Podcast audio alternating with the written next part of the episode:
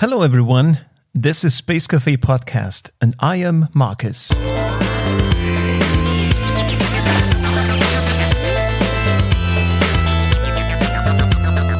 Good to have you back. Remember the last episode in which Nicole Stott, the two time space shuttle astronaut, said that she probably would never have become an astronaut if she had known how hard and difficult the training was, especially when it comes to some of the theoretical subjects she had to sweat up for. Yes, yes, often it is good not to know the whole truth, right? But you know what? I got curious, and so I picked up my phone and called Embry Riddle, the venerable university that laid the groundwork for her career as an astronaut. The toll free number you have dialed is not toll free if called from outside the United States. You will be charged at international direct dial rates. If you do not wish to be charged, please hang up now. I hope I'm financing space exploration with this. Embry Riddle Aeronautical University is a private university with its main campuses in Daytona Beach, Florida and Prescott, Arizona. It is the largest accredited university system specializing in aviation and aerospace, and the oldest one, they say. So, I wanted to talk with a professor about education, educating new generations for future space industries, the tough fields, the hardships, the willingness to sit down for a couple of years and work hard, and so on and so forth. And I found one. Yes. At some point, I got connected with Sara Langston at the Applied Aviation Sciences Department, who welcomed me in her COVID 19 safe home office environment. Yes, absolutely. It's my pleasure. so, how long do you think this podcast will ultimately be? Like, still an hour, or is it going to extend? So, I will forewarn anybody I know who wants to listen to it. For some reason, we kicked this off by chatting about Sara's own space dreams. Well, I would like to do a little bit of everything. Even go to Mars? I would like to go beyond Mars. My running joke was that I used to always say uh, in college, oh, I wanted to go to Mars. I wanted to be one of the first people to go to Mars. And then, but if you look at it today, so many people want to go to Mars. And I'm like, no, Mars is going to be too noisy now. I, I, I want to go somewhere where there's fewer people. I want to explore just to be the first person to see something. Um, or even just to for you to experience something for the first time, especially something as uh, with the magnitude and the uh, the mystery of space and other celestial bodies. I think that's an amazing experience. I like that. I mean, like the ease a professor can talk about such dreams openly these days and not being ridiculed right away. A lot has changed in the past 30 years. If my physics teacher had told me this, I would probably have thought differently of him, and not in a good way. A good sign that we're onto something, that the social groundwork has been laid, so to say. Yeah, um, I, I think that's the ideal. I don't want to put any mm-hmm. time frame on anything. Um, and obviously we want to do this in a, I think everybody's very eager to accomplish uh, space flight and private space flight capabilities, but we obviously want to do it in the safest way possible. Um, I, but I also don't think this is anything new. I mean, we can go back hundreds of years. You can go back thousands of years and look at uh, creative writings and literature and see stories and mythologies about humans expanding beyond the Earth's mm-hmm. atmosphere. First of all, it's flight, right? Just human capabilities mm-hmm. fly in our in our air um, atmosphere, but then also beyond that and going to different planets. And I think it's this concept of, I mean, what is science? But asking, you know, what is it that we observe in the world, and how do we relate to it, and mm-hmm. and the concept of where do we do we fit in that? And I think space flight today is just a continuation of that same interest and that same core concept. And curiosity. Yes. And of course, I wanted to know if the professor, Sara, had some sympathy for what Nicole Stott went through when she, back in the day, started to become an astronaut. Um, I I understand what she what she said. Um, I'm actually in the College of Aviation, not the College of Engineering, but mm-hmm. I can understand how challenging the engineering program is, having mm-hmm. that been my focus um, previously. So you know what this is all about, and you can feel her pain. Yes, it's a lot of work and a lot of math. so I think. Um, so what's? I think it's it's a very interesting um, experience for students to encounter. You go into college thinking that you want to do a certain job, or perhaps you have a certain career path. Like I want to work on a mission to Mars. Like you have that idea mm-hmm. of what you want to do, and then when you actually uh, get to the university and you start the program, you find out what are the actual requirements of the program, and sometimes those mm-hmm. are going to be um, components and uh, disciplines that come easily to you, and sometimes they'll be very challenging for mm-hmm. you. And then you'll have to reevaluate what it is exactly that you want to do. And even mm-hmm. if you want to stay in space, uh, for instance, but perhaps there's too much math from the engineering, what are the other science and uh, technical pathways to getting there? Mm-hmm. Um, or perhaps there are non-STEM related areas too, such as law, mm-hmm. policy, economics, business, um, human factors. Sure. Well, that that goes to the to the science and technology as well. This may be a super stupid question, but why do astronauts and people who go into space need to study all that? I mean, like, they are not actively flying the aircraft, like, in comparison to a pilot. So, why is it necessary right. to study all that? So, not every astronaut who goes to space is a pilot, but you do mm-hmm. have to learn uh, more than just your uh, special expertise because you only have a limited amount of people that can go to space uh, based on our current mm-hmm. space transportation vehicles as well as the ISS has a limited capacity for individuals. So you're going to need those astronauts to be able to, um, you may be a medical doctor, but you may also be um, looking at uh, perhaps the psychological well-being. So this is beyond uh, mm-hmm. physical medicine. And then you may also be conducting other experiments. So you need to also have a background in that um, communications is there's going to be certain tasks and functions that are going to be important for everybody to be to know how to do.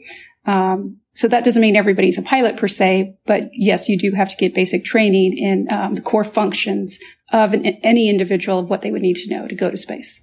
Do you see a growing interest on the side of your students when it comes to all the things attached to space?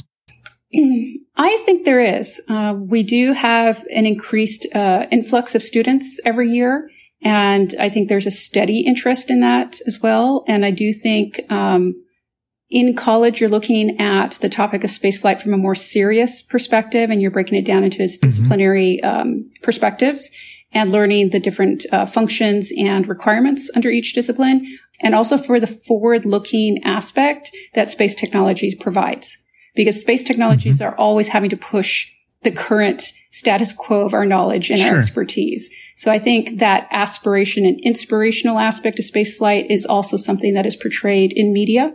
Um, and that is also an exposure element. So I think that all adds to the continued interest as well as exponential growth of more um, students and uh, young people interested in spaceflight opportunities. What classes do you teach? So I teach uh, five different classes right now. Um, mm-hmm. Four of them are related to space policy and regulation. Um, I also mm-hmm. cover international space policy and law. So what are the international mm-hmm. treaty frameworks? Uh, I have an introductory class on that, and some of my classes are specifically tailored for uh, our students in our program, which is Spaceflight Operations Program. But we also mm-hmm. have a minor or a concentration that students in, let's say, the engineering school, if they want to learn more about spaceflight, they can also take some of our courses and get a concentration in spaceflight. Mm-hmm. So I also teach some of those courses. One of those is Introduction to Spaceflight. Um, and that's just a survey of the different aspects and components of spaceflight. But my primary mm-hmm. focus is the law, the policy, the regulations, and also ethical considerations for the use of space. Why do you think that is important? Well, it's important because uh, we have a treaty framework. There's five main treaties mm-hmm. that govern the use of space. And the first one, the Outer Space Treaty, was uh, adopted in 1967. But it, the mm-hmm. negotiations for that actually started with the launch of Sputnik. So it, it took that mm-hmm. long to develop the main principles and guidelines for the use and exploration of space. And then after mm-hmm. that, we got more specific treaties um, that elaborate on those original principles in the Outer Space Treaty. And so mm-hmm. basically the Outer Space Treaty lays out the rules of the road for the use of space. And that's whether it's for scientific exploration, um, discovery and exploration, and or use. So that use could be commercial. It could mm-hmm. be nonprofit use. It could also be commercial use. That is fine, but it has to be mm-hmm. for peaceful purposes. That is what the treaty mm-hmm. stipulates. So if you come in peace and would like to find out more about the Outer Space Treaty and whether your little project falls under its rules or regulations, please go to the United Nations Office for Outer Space Affairs. My God, I would die to own such a business card with my name on it. Um, space is all around us uh, because we mm-hmm. are on planet Earth, which is in space. Mm-hmm. And so any threat that comes from space is obviously um, it poses a threat to the planet, not just one mm. particular nation. So there are mm-hmm. uh, important concepts of international cooperation, mutual assistance, um, as well as the uh, making sure that you uh, demonstrate um, due regard to the interests of other states, because outer space is seen as the province of all mankind, or as we like to say now, the province mm-hmm. of all humankind. We're trying to mm-hmm. change that gender language. And mm-hmm. since it belongs to everybody, then we also have to take into account um, considerations of other states. So we see a lot of friction between nations on Earth. Is it different in space when it comes to negotiating new policies? Well, there is a lot of discussion about the future of potential settlements in outer space and how mm-hmm. mm-hmm. uh, perhaps a settlement on Mars, if it's existing in a closed loop system, um, eventually, perhaps uh, they might want to become independent and create their own mm-hmm. Martian mm. nation or Martian planet. Sure. Now, we actually do have uh, a precept under international law that would allow for uh, a country to claim its sovereignty, its um, to become autonomous and claim its its sovereignty. Mm-hmm. But there's criteria for doing that. You can't just do it willy nilly. So you have to meet those criteria. So that is potential. That is a potential possibility for Mars. However, I would say we are very far from that um, occurring. And anybody who do, does go up into space, whether you're talking about a spacecraft or whether you're talking about the astronauts aboard that spacecraft, both of that, the spacecraft and the astronaut, are citizens of the state of um, of where they come from, and also the mm-hmm. spacecraft mm. could be registered somewhere else. So we have the International Space Station, for instance, that um, each module comes from a different country and it's registered from that different mm-hmm. country. So for all intents and purposes, you have uh, different state territory up there in space. And there's an agreement that allows for astronauts to use the segments from other countries. Um, but there's an agreement for that. Uh, do astronauts need to bring passports when entering the space station? Not, not, not that I'm aware of. I've never been asked that question before. I mean, like they are going from one country to another, perhaps. Uh, te- technically, not, or, technically, yeah. Technically, yeah, it's considered quasi territory. So no one, no one has asked that question. no, because um, the reason for this is the ISS is special. Like we do use it as an analogy, but it is special because it's number one, it's an intergovernmental enterprise, so it's um, it's established by agencies from different states, and there is a uh, IGA or intergovernmental agreement that mm. governs um, the establishment, the operations, and the use of the ISS. Okay. So that's a little bit different than, let's say, um, private companies putting up uh, a hotel sure. or something else in Earth sure. orbit or creating a private space station. They would probably require a passport at the register. I, I, I don't think so. I don't think in space. I think all of that stuff, just, just like when we talk about the governance of people mm-hmm. going to space, all of that really happens sure. on Earth before you let them go up right. there. you want to make sure you right. do all those checks and controls, uh, paperwork. yes, yes. But we're, we're okay. very far from needing that kind of, uh, mechanisms. Normally that's going to happen right. way, way in advance of selecting individuals to go to space. Right. Say, is it still possible to buy land on the moon, or was that an urban myth? That is in the first place. Myth. Yes. Is it? it has never been. So the guy who sold land. sold land on the moon was just a very smart person who sold ah. something he was never allowed to sell. So that is a very interesting question. There actually have been a couple attempts of people who have tried to claim celestial bodies, right? There was a woman in hmm. Spain mm. who tried to claim that she owned the sun and wanted to charge everybody a tax for, based on the energy of the sun. is, is that serious? that was she tried to sue and the court threw it out. I looked the story up on the internet and here's what I found. Maria Angeles Duran is a Spanish woman who claims to own the sun. She first claimed ownership of our parent star in 2010 after she realized that another guy was making a fortune selling land on the moon. In 2013, she opened an eBay account where she sold one square meter plots for the sun for a euro. Buyers got a certificate for their plot, but there was no mention of how they knew which part of the sun their plot was located on. eBay didn't think someone could own plots of the sun and banned Duran's account for selling intangible goods. Duran disagreed. She got her lawyers and pressed charges against eBay her argument was that she could sell land on the sun, a natural resource, if others could sell other natural resources like water and wind. The little project got thrown out of the court. Because there were no grounds for that. Um, that was a couple years ago. And the same question has arisen with regards to can you uh, can you name a star after you or an asteroid after you for money? And the International Astronomical Union says, no, you cannot sell names. That is mm. against um, public policy. And the same with the moon.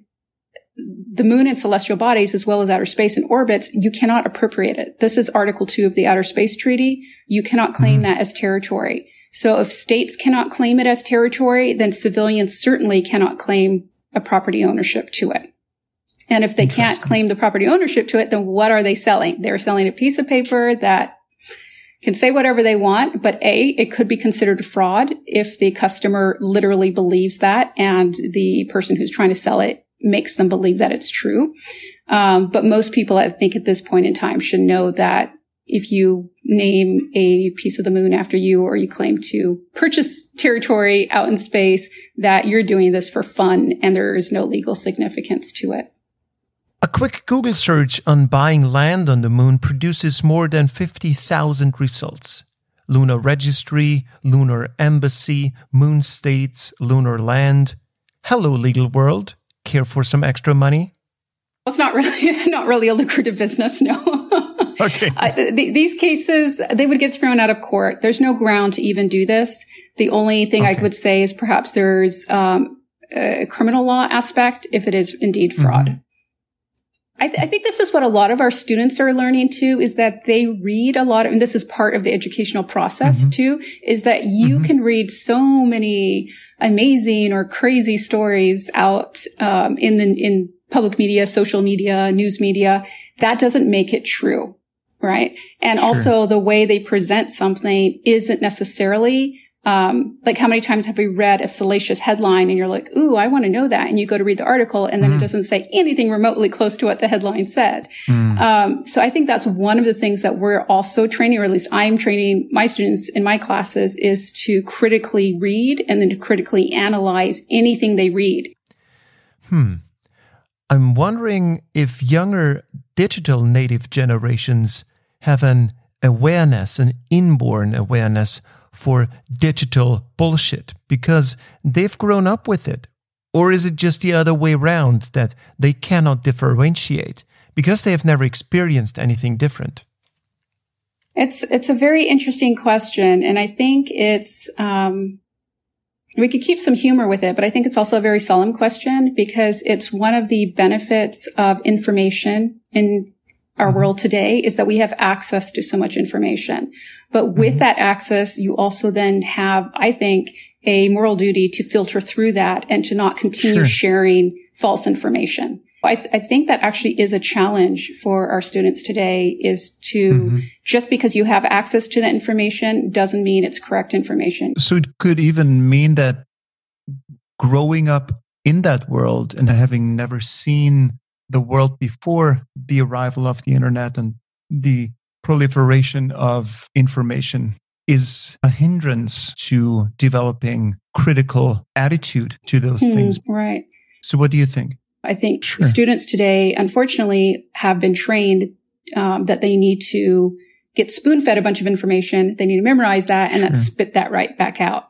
And while that accumulation of knowledge is good, I think they are finding out in college now that they have to also be responsible for acquiring that information, that not everything will come to them spoon fed. So that means critical thinking and also the research skills to be able to go and find information because that's one of the downsides of having so much uh, information available. The first uh, source for anybody to go look something up now is Wikipedia which we know is mm. open sourced information, which is great on one hand, sure. but is not necessarily accurate on the other. So again, teaching what are the resource, um, what are the resources available to you? What are the different formats? And then what are the skills? How do you develop keyword searches? And part of this is because when you go out to the, uh, to the space field and you get a job, let's say with a, a space startup, they might send you, you might be a technical person or an mm-hmm. engineer, mm-hmm. but they you might have to wear several hats. And they might send you to uh, to congress or to the capitol hill and listen to hearings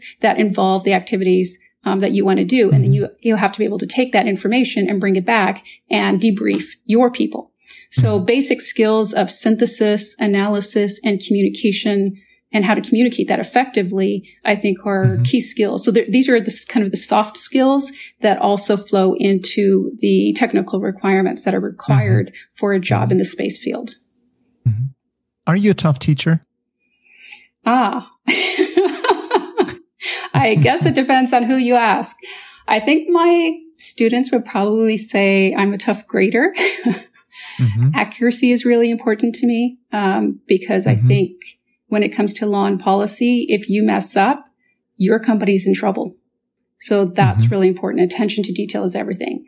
But also if you are working on a rocket, attention to detail is everything. You mess up with mm-hmm. the amount of fuel or with, um, you know, the t- technical work, your rocket can explode. So I mm-hmm. think attention to detail is very important. And I think it's a skill set that is better to learn in the confines of the safe academic environment mm-hmm. than out in the mm-hmm. workplace. So I'm, I, yes, I am pretty, um, strict on that.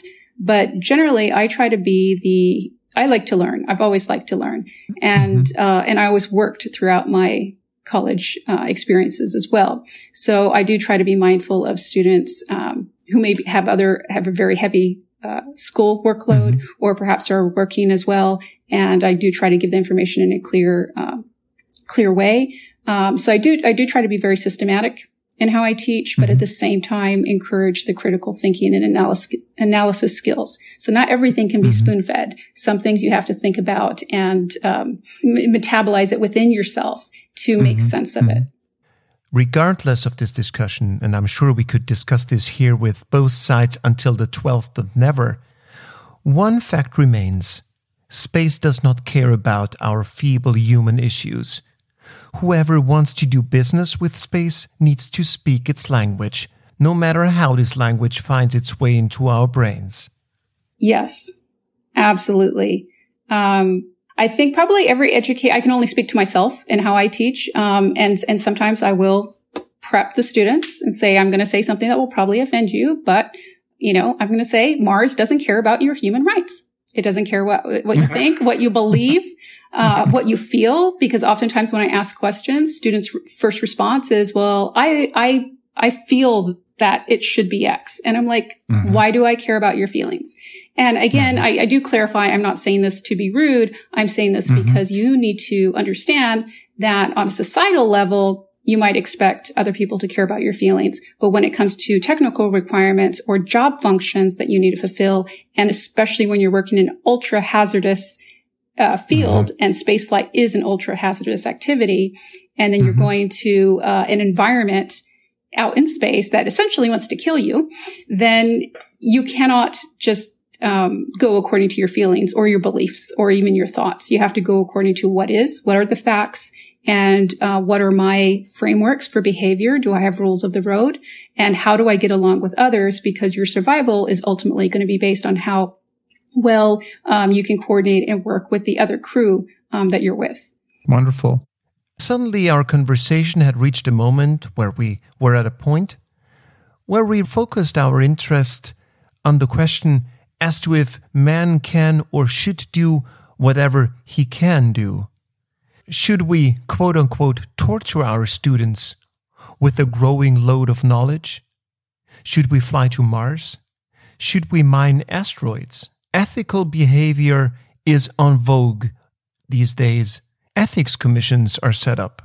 The 2000 year old philosophical discipline has become a buzzword these days.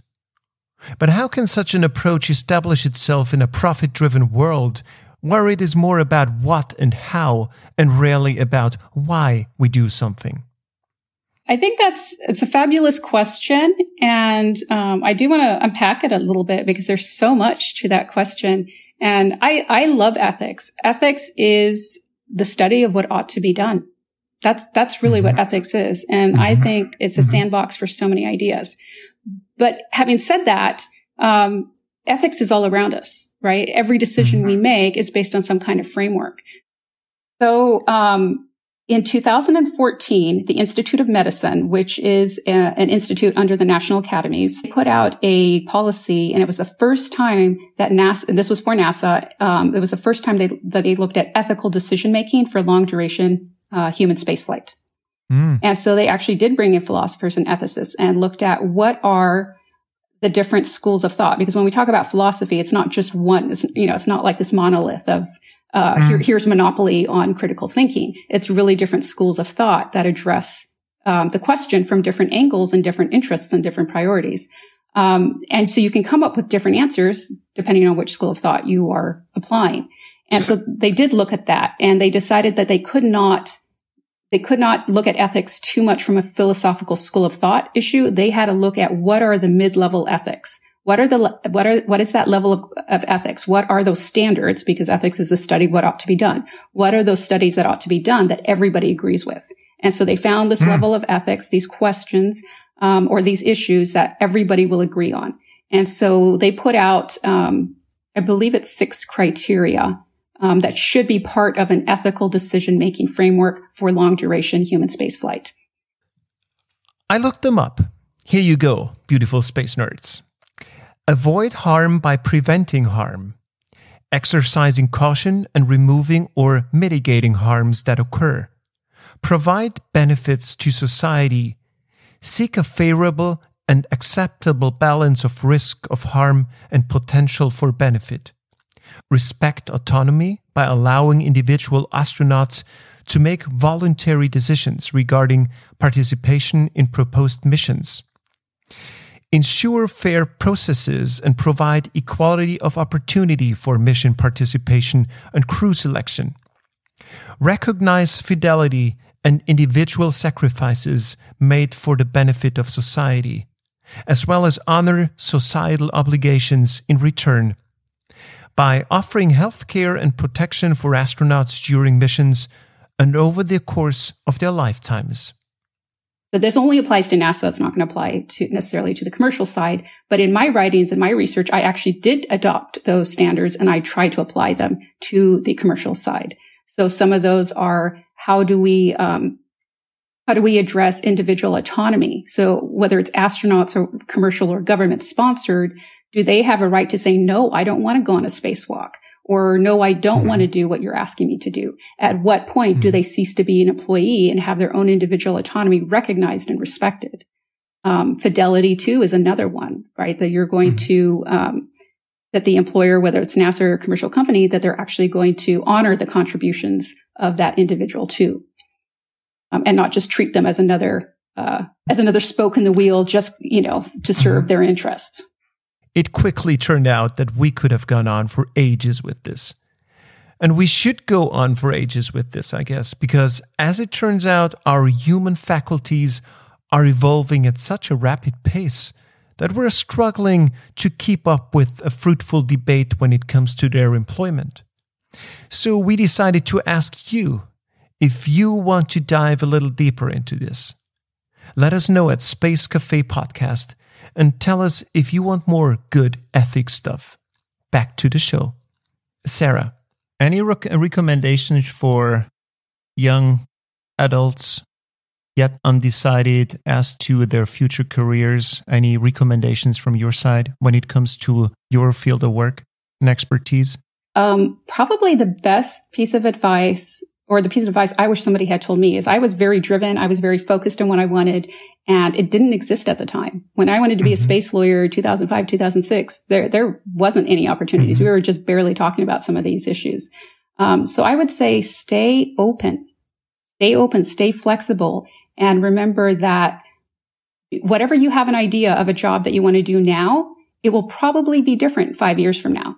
So don't lock yourself into it. And that is, that may be seen as a challenge, but that's actually the benefit um, that we enjoy today is that there is room for opportunity. And perhaps you will create your own job, your job title, uh, your job mission. Perhaps you will be the one to create that. So stay open to that, learn as much as you can on everything. Um, and then you will find a way to pull that together and make a valuable contribution to the space field and the space industry. And of course, we had a last question for Sara that you guys out there already know. You know what I'm trying to get at, right? Space Espresso, of course. A spontaneous story our guests freely associate with science or space and are ready to share with us. These are the toughest questions. this is the toughest question this of the show. This is why we're asking them. you know, one one that pops up. I guess there's so many important things, you know, that could pop into mind. One of the most interesting, my first piece that I published on the conversation, I was re- researching diversity and looking at uh, NASA implementing diversity policies in its new Artemis program. And uh, one of the things that caught my interest was the the stories about the rovers on Mars and how they all have different aspirational names, right? You have Curiosity, Discovery, and so forth.